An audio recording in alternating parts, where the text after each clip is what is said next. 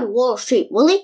My friend wanted to get a mortgage to buy a house, but the bank was lending the money to him as for a down payment. So what is a down payment anyway? A down payment is money that you pay upfront when you take a loan. For example, you usually pay 20% of the cost of the house you buy as a down payment when you take a mortgage, or you could pay 10% of the cost of a car for auto loans. Well, why do I have to pay some money up front? Why can't I just get all of the amount as a loan? You taking the down payment provides some safety to the bank that's lending the money to you.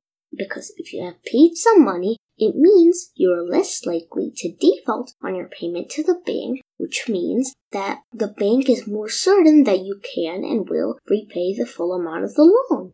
However, there could be some loans that do not require a down payment, called zero down loans.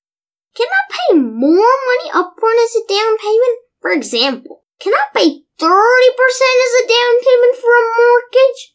Of course you can. So, how much should I pay as the down payment? The lender defines the minimum down payment, but the higher the down payment, the better.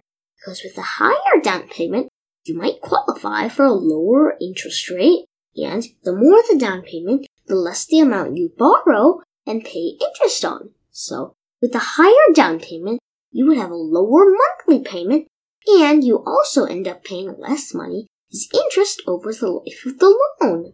If you are taking a loan jointly with your spouse, can the down payment come from both people's accounts?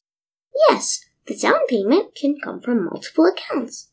Thank you very much for telling me about down payment, Wall Street Willie. Welcome, Super Hooper. Remember, finance is your friend!